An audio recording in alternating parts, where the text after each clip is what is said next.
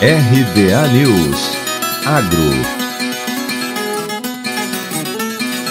setor de supermercados acumula alta real nas vendas de 5,32%, deflacionado pelo Índice Nacional de Preços ao Consumidor Amplo, IPCA, no acumulado de janeiro a maio deste ano, comparado ao mesmo período de 2020, de acordo com o Índice Nacional de Consumo dos Lares Brasileiros, que foi calculado pelo Departamento de Economia e Pesquisa da Associação Brasileira de Supermercados, a Abras. Em maio, na comparação com o mesmo período do ano passado, houve um crescimento de 2 2,88% em relação a abril deste ano. A alta foi de 1,98%.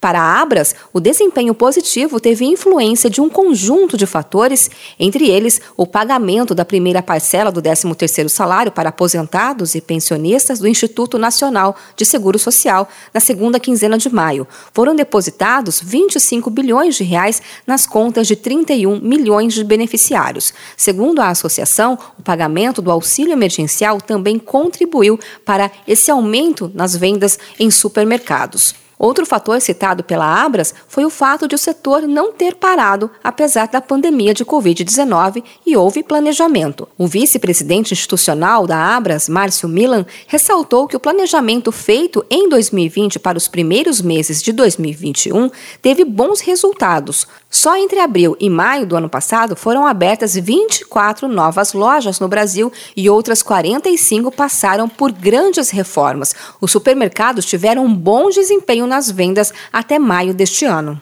De Campinas, Luciane Iori.